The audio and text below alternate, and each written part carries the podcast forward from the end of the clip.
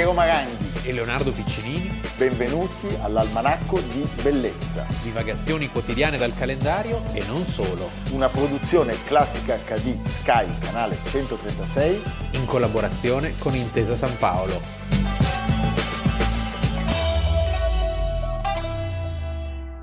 Buongiorno, sette marzo duemilaventuno, Almanacco di Bellezza.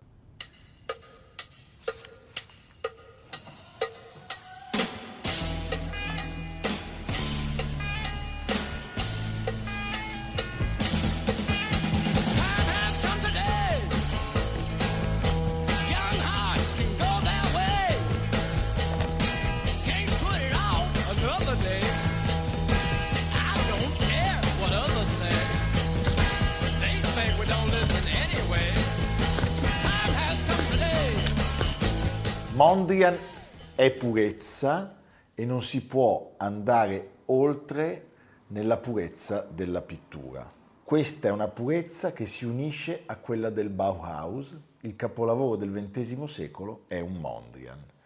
Yves Saint Laurent, di cui abbiamo ascoltato un estratto del film, ci aveva visto giusto. Ci aveva visto giusto. Tra l'altro fa una citazione che tu condividi. Molto, molto, perché... Eh... L'eredità nell'architettura di Mondrian. L'eredità nell'architettura moderna, nel quello che viene chiamato l'International Style, cioè le grandi città, le grandi metropoli, è, è, è figlio anche di questa nuova estetica, che in realtà nasceva con una diversa impostazione, no? Incrocio che rappresentava la sintesi degli opposti, però certamente quello che genera è la nostra estetica moderna. Certo, tant'è che, parlando sempre di estetica moderna, possiamo ricordare al pubblico, Yves Saint Laurent non era soltanto un amante di Mondrian, ma ne approfittò perché una sua collezione fu proprio interamente ispirata a Mondrian e prima di lui addirittura Hermès, molto prima, aveva prodotto un'intera collezione di borse, accessori ispirandosi a Mondrian. Yves Saint Laurent era un grande collezionista di tutto il meglio possibile, insieme ricordo, al suo amico Pierre Bergé, Pierre Bergé che è stato per lui fondamentale perché l'ha salvato, no? L'ha salvato un po' da se stesso e dalla sua esuberanza creativa. Ricordiamo che Yves Saint Laurent comincia con Dior e poi va in depressione con la chiamata alle armi della guerra d'Algeria e poi si mette da solo, si mette in proprio e Pierre Bergé per lui è veramente fondamentale. E in queste collezioni meravigliose che avevano eh, c'erano oggetti che andavano dalla, dall'antico al Cinquecento, appunto sì, sì. A Picasso. Ci sono state anche delle famose aste, aste recentemente. Certo. Sì. Pierre Bergé era un, anche un uomo di musica, sì. Si è occupato molto di musica, è stato un uomo molto potente, con anche qualche ombra e, e un po' di luce. Come, un uomo come di enorme tu... intuito e di enorme furbizia. Una specie di Napoleone, piccolino anche lui. Io l'ho incontrato una volta, faceva paura. Eh sì. Con questi occhi un po' iniettati di sangue. Veloce. Velocissimo.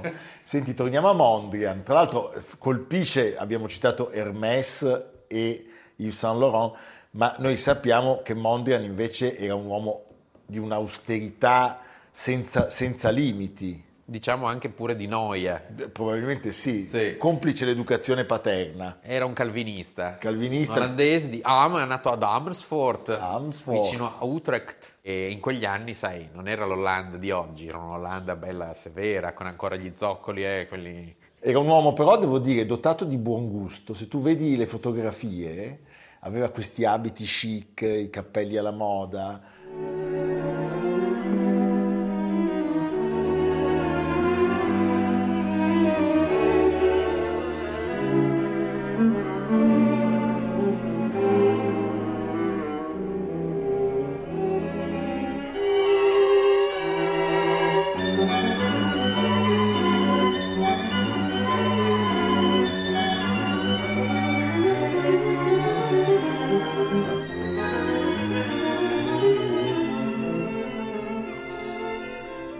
Noi oggi parliamo di Mondrian perché, non perché ci sia qualche anniversario di Hermès, ma certamente perché il sette marzo è il suo compleanno, è il giorno sì. in cui lui nasce nel milleottocentosettantadue, come ci ha già detto Leonardo nel, nell'impronunciabile Am- Amersfoort, Olanda. E nasce nel benessere, cioè è uno che comincia dipingendo paesaggi e soprattutto copie degli antichi maestri per vivere. Da pre. Quindi, da pre, è irriconoscibile infatti, eh? Cioè è un uomo è camaleontico, la sua mutazione... Sì, totale. E poi diventa il Mondrian che conosciamo senza gradualità, viene tutto in un attimo. Beh, ma perché per lui è fondamentale un passaggio che è quello nella Parigi di inizio Novecento, dove tutto quello che aveva fatto fino allora veniva completamente messo in discussione. Cioè, che bei momenti, oggi non c'è più questa capacità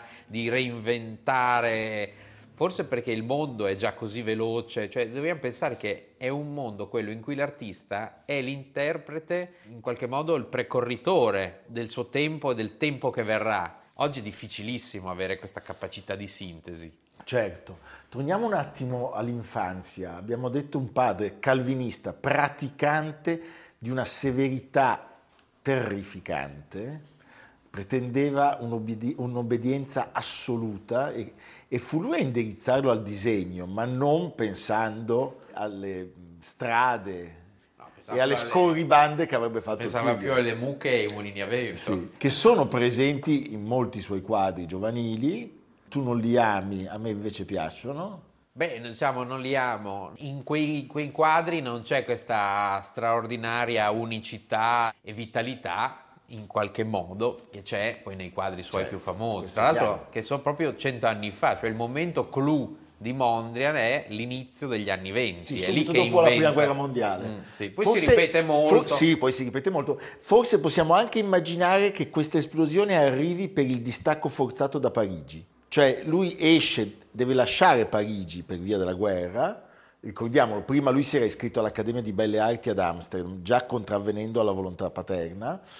E aveva quindi assorbito il romanticismo francese eh, e tanta altra pittura e aveva incominciato però anche a sentire, come dire, certa irrequietezza che poi l'avrebbe portato ai suoi esiti più alti. Insomma, chi, chi seguiva un minimo il dibattito delle arti in quegli anni sa che tutto... Eh, tutto stava nascendo, perché dal cubismo e poi però il Dada in Svizzera, certo. Il futurismo, cioè sono gli anni in cui eh, nascono dei nuovi, delle nuove forme espressive e soprattutto nasce un nuovo pensiero. Ecco, e la guerra forse in questo ha anche giocato un ruolo. Ecco, possiamo dire che se Mondrian è stato, come dire, disobbediente nei confronti del padre, però nella sua pittura c'è un'obbedienza... manichea alle linee e, e una, un, lui diventa il nemico di qualsiasi curva. Sì, eh, in realtà lui rappresenta in questi suoi famosi quadri di esplosione di colori, se no sempre ortogonali, questi sono lo specchio dell'armonia dell'ordine universale che era nella sua testa, no? Bisogno di chiarezza, di certezza, di ordine. Questo è il suo mantra. L'armonia, l'immobilità sono l'obiettivo, quindi non è solo un ordine formale, ma è un ordine che riflette una sua filosofia, cioè lui segue dei veri filosofi che lo, che lo spingono a questo. Van Doesburg, che sarà il suo alter ego, altro pittore, pittore poi anche architetto, teo- teorico. Diceva, fo- fondano il gruppo De Stijl. De Stijl nel millenovecentodiciassette, che nasce come rivista, ricordiamolo. Van Doesburg dice: il quadrato è per noi ciò che la croce rappresentava per i primi cristiani. C'è una volontà teorica, è la stessa genesi di un, di, delle opere di un grandissimo architetto e designer che era Gerrit Rietveld, negli stessi anni la famosissima sedia rosso-blu, certo. No? Che è uno dei pilastri della storia del design, è un quadro di Mondrian, Mondrian trasportato, fa- fatto sedia. fatto sedia. E così anche le case di Utrecht, di Utrecht fatte da Rietveld sono dei moduli colorati dove il colore deve circoscrivere la funzione. In questo Doesburg, proprio all'inizio degli anni venti, va a Weimar e il Bauhaus fa subito suo questo insegnamento e questo ordine, questa chiarezza, questa essenzialità plasmerà poi tutto il Novecento. Certo. Quindi eh, a noi così piace Mondrian perché sono dei bei colori, come piace Yves Klein, cioè, capito? Cioè, eh, eh, come piace Rocco, come piace Fontana, ma c'è qualcosa dietro sempre queste, queste certo, opere certo. Che spesso non viene ricordato, che è fondamentale. È fondamentale. Senti, ecco, ma eh, quando inizia veramente a eliminare curve e diagonali, sì. Tu mi hai raccontato che lui addirittura rompe sì. con, con Doesburg. Sì, questo, questo sodalizio va avanti dal diciassette diciotto fino al ventiquattro venticinque, poi c'è una rottura, perché Doesburg, che appunto abbiamo ricordato si era legato al Bauhaus ed è fondamentale questo intreccio, aveva incluso la diagonale nelle sue composizioni astratte e Maglie ne incolse, perché invece Mondrian era assolutamente contrario. Cioè qua c'è il calvinismo. Capisci? Eh, dice no, non si può. Perché l'introduzione di un fattore dinamico, disse Mondrian, avrebbe spezzato e sovvertito l'equilibrio della composizione, caro Piero. Beh, vabbè. Bandire ogni sentimento ed emozione a favore di un'arte universale.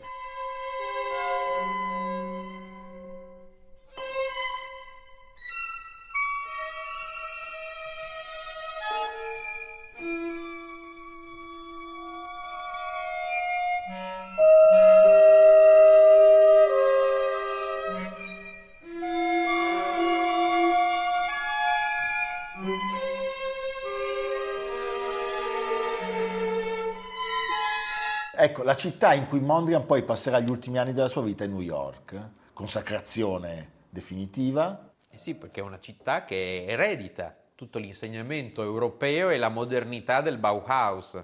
Certo. Eh, Mies, eh, no, tutti Gropius, sono tutti figli per, di, questo, perfetto, di questo mondo. È sì. perfetto, è perfetto. La grande mela è perfetta. E poi anche per stare lontano cioè, dall'inferno è... che investirà l'Europa. Sì. Parliamo degli anni eh, prima della seconda guerra mondiale. Se tu in uno studio di un grattacielo metti un quadro di Mondrian, le linee rette del quadro si stagliano perfettamente sulla griglia certo, della città. Della città. È perfetto. Quindi non, è, quindi non si tratta di un'arte fino a se, fine a se stessa, ma di un modello di una nuova società. Questa è la cosa veramente fondamentale. Ma e possiamo affermare che la grande mela col jazz e il boogie woogie gli porta anche un po' di colore? Sì, a questa... C'è un abbandono del nero. Sì, sì, sì, sì. Questo, il calvinista che è in lui si distrae per un attimo. Si distrae. Beve anche ogni tanto dei martini? Sì. Questo non lo sappiamo. Chissà. Si nous ne pouvons nous libérer nous-mêmes, nous pouvons libérer notre vision. Il faudra bien longtemps avant que la nouvelle plastique soit digérée dans toute son envergure par l'humanité. Cet art contient bien la fin de l'art en lui, mais il est un commencement.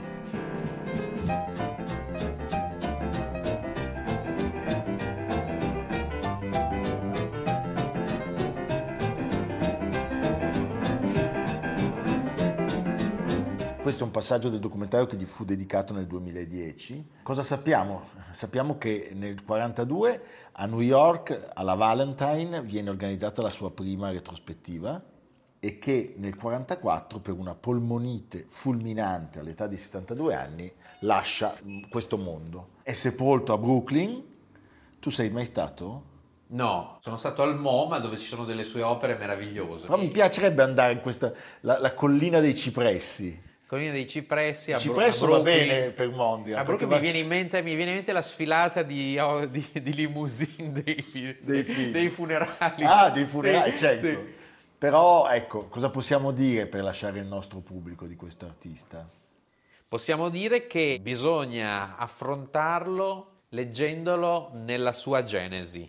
Intanto questo sviluppo per gradi, dal naturalismo al simbolismo, così al togliere. È un artista che va avanti a forza di sottrazione. Sì. Abbiamo un Mondrian? No. Però ci sono dei vassoi all'Ikea che hanno il disegno. Volendo si può, Volendo. Sì, sì, può anche sopperire. Dei cosi per il mouse, quei sì, tappetini per il, il mouse. per il mouse, va bene. Qualcosa lo troviamo. Delle presine per le pentole. I cosi adesivi per la, il frigo. Il anche. frigo, va bene, va bene. Allora.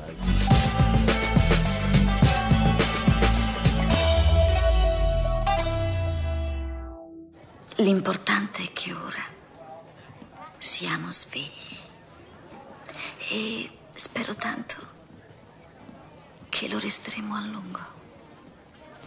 Per sempre. Per sempre. Mm? Per sempre. Mm, no, non usiamo quella parola. No, mi spaventa, Bill. Ma io ti voglio molto bene. E sai, c'è una cosa molto importante che noi dobbiamo fare prima possibile. Cosa? Scopare. Allora, Leonardo, seconda parte. Chissà se gli piaceva Mondrian. Ma secondo me, secondo gli me piaceva e non gli piaceva. E non gli piaceva, no. Perché lui le linee oblique e curve le ha fatte tutta la vita. Uno Zelig vivente. Anche le ortogonali. Sì. Beh, allora, noi abbiamo gli anniversari, oggi è nato Tizio, domani Caio.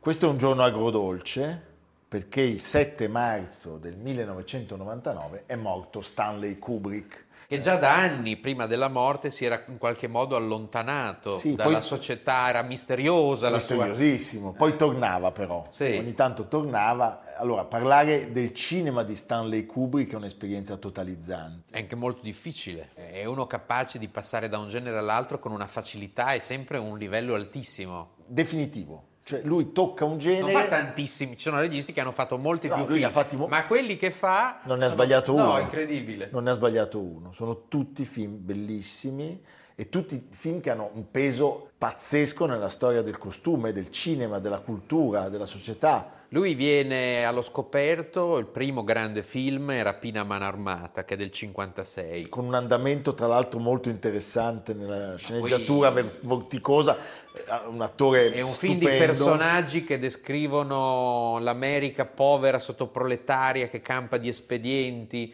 di gente che si illude, delle scorciatoie che vanno a finire male. Malissimo. Però è bello perché tutti i personaggi sono lì desiderosi con di farcela. Con un attore stupendo che è Sterling Hayden, sì. che poi ri- ri- rilavorerà con lui in Dottor Stranamore. E questo film, questo noir dai ritmi perfetti, eh, fece dire alla critica americana è arrivato un secondo Orson Welles. Eh sì. E da lì è cominciata una parabola pazzesca. Pazzesca. Perché se voi pensate la sua capacità di toccare i generi diversi, cioè il grande film storico meraviglioso Barry Lyndon, il terrore di Shining, il Vietnam di Full Metal Jacket, girato a Londra, tra l'altro. Orizzonti di gloria, l'orrore della guerra, e ancora Spartacus, e Lolita, Arancia Meccanica, duemilauno. Sono veramente, come dire, dei mondi. Forse se dovessimo dire un fil rouge di questi film è che c'è sempre una morale in qualche modo. Cioè, certo. O comunque... sottotraccia, perché se tu pensi Arancia Meccanica c'è cioè una morale che la società alla fine è più crudele dell'individuo crudele, o che eh, Barry Lyndon, un uomo a rivista eh, che fa di tutto e poi viene stroncato anche lui da una società che in realtà è peggio di lui, una società classista, violenta, che vive di ipocrisia. Però è difficile perché sono veramente generi apparentemente diversissimi. Diversissimi.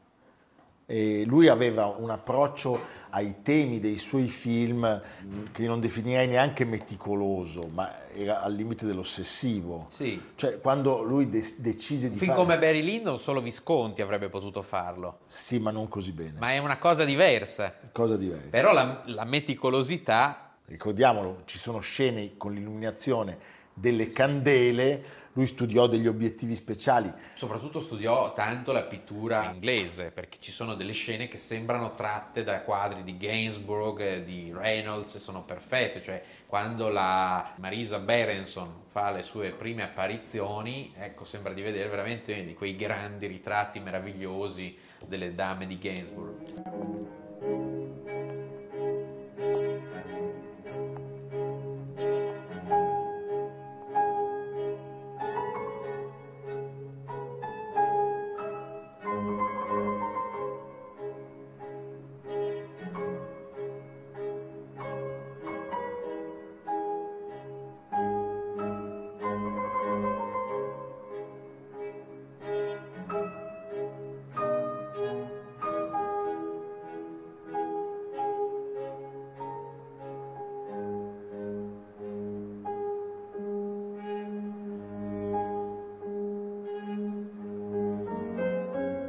Aveva una grandissima attenzione per la musica, le sue colonne sonore eh, sono delle colonne sonore che, che segnano veramente. Beh, io fischietto sempre la colonna sonora di Arancia Meccanica, perché questa rielaborazione delle musiche di Rossini, di Beethoven, no? Tra l'altro è, sono i cinquanta anni di Arancia Meccanica, che è un film del millenovecentosettantuno, e l'allora personaggio straordinario che rimontò queste musiche in questo modo così divertente, Walter Carlos, oggi ha ottantuno anni e si chiama Wendy Carlos perché ha cambiato sesso. Ha cambiato sesso, beh, ma meraviglioso.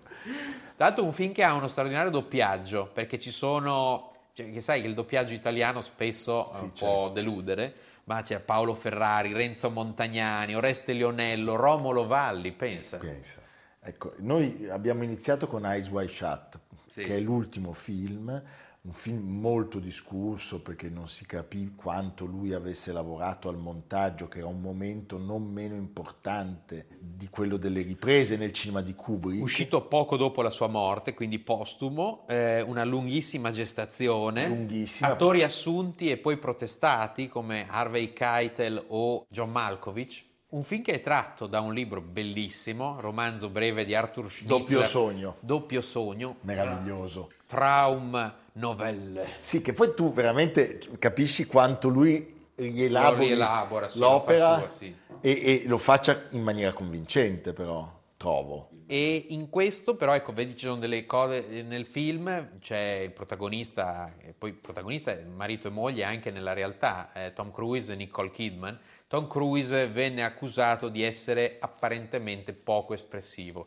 È la stessa accusa che venne fatta anche a Ryan O'Neill in Barry Lyndon. Cioè in questo vedo che c'era proprio una volontà. Ah, sì, non capendo regista. Che in realtà era, era una domanda che faceva lui, evidentemente. Certo. Senti, altri attori con cui lui ha lavorato in maniera profonda, qua l'abbiamo detto, Kirk Douglas, che fu fondamentale perché gli diede una, sì. una forza che lui non avrebbe avuto. La famosa gestazione polemica di cui abbiamo detto, non è?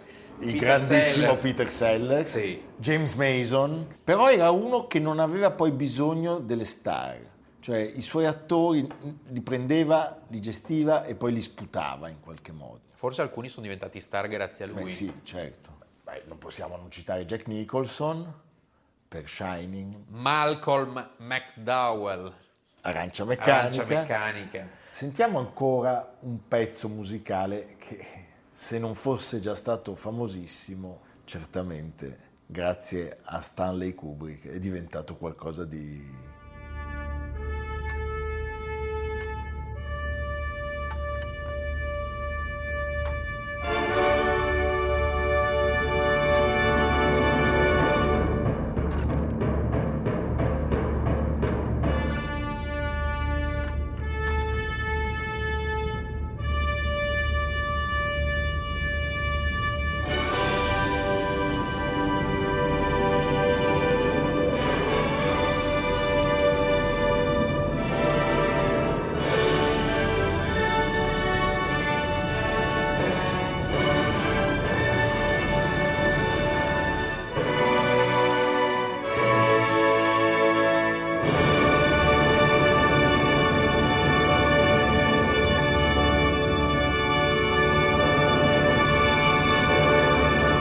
Zarathustra di Strauss, perfetto devo dire, eh? Pensa che lui era maniacale anche nella scelta delle esecuzioni, cioè io ho scoperto che per esempio in Arancia Meccanica se tu fai lo stop frame, quando esce il nastro dal mangiacassette vedi che la nona è un'incisione della Deutsche Grammophon e tu dici, pensi subito a Karajan, sì. con i Berliner Philharmoniker, e invece no, è Ferenc Fricsoi. Io sono andato a comprare quel disco, è una esecuzione strepitosa. Ah, sì, sì. E l'ho comprato perché ho visto che l'aveva scelto Kubrick. Rossini e Beethoven sono grati a Kubrick. Anche Purcell, anche tutti quelli che lui ha messo. Lui prima di diventare Kubrick faceva il fotografo, bellissime fotografie tra l'altro, molto convincenti. Nasce nel millenovecentoventotto a New York e poi diventerà un inglese, diventerà sostanzialmente, un inglese, sì, sì. perché anche gli studi di Pinewood, no, che sono famosi, in cui lui ricostruirà tantissime scene anche ambientate in America, cioè eh, Eyes Wide Shut è tutta ricostruita a Pinewood fingendo una Manhattan di grande lusso, di grande high society. Barry Lyndon è girato in alcune delle più belle residenze d'Inghilterra, da Wilton House a Blenheim Palace, cioè un film veramente realizzato senza, senza badare a spese. Senza badare Io l'ho visto non so quante volte, da bambino per me era una... cioè lo sapevo praticamente a memoria. Ecco, al pubblico possiamo offrire uno spunto, perché non... i film di, di Kubrick si sono visti e stravisti. C'è un film che io amo molto, che è Il bacio dell'assassino. È un film che dura un'ora e cinque minuti, ma è perfetto. La storia di un pugile, di una stazione. Quindi c'era già il Kubrick. Eh, Assolutamente, sì. C'è il cattivo. Quindi noi ci inchiniamo senza eccezioni a Stanley Kubrick. Certo. Lo facciamo. Andate a rivedere Arancia Meccanica nel cinquantenario della sua uscita. Un film che in Gran Bretagna era fino all'altro ieri, non so se le cose siano cambiate, vietato, vietato. sia nei cinema sia alla vendita. Girato tra l'altro in un complesso di... di architettura brutalista, brutalista fuori Londra, che è stato demolito tra mille polemiche, perché effettivamente era testimone perfetto di quella Londra degli anni sì, settanta, che non sapeva darsi un'identità e quindi aveva, era un po' anche sul laburista, e quindi eh, aveva costruito questi grandi complessi, e in poco tempo il numero dei suicidi tra gli inglesi aumentò in maniera esponenziale, e quindi l'amministrazione capì che l'inglese voleva tornare alla sua villettina col giardinetto. Certo. Nel grande palazzo in mattoni rossi, e in periferia di Londra ce ne sono tanti, l'inglese non riusciva a stare. Ricevuto, tre miglia. Bersaglio in vista! Ma dove diavolo è il comandante?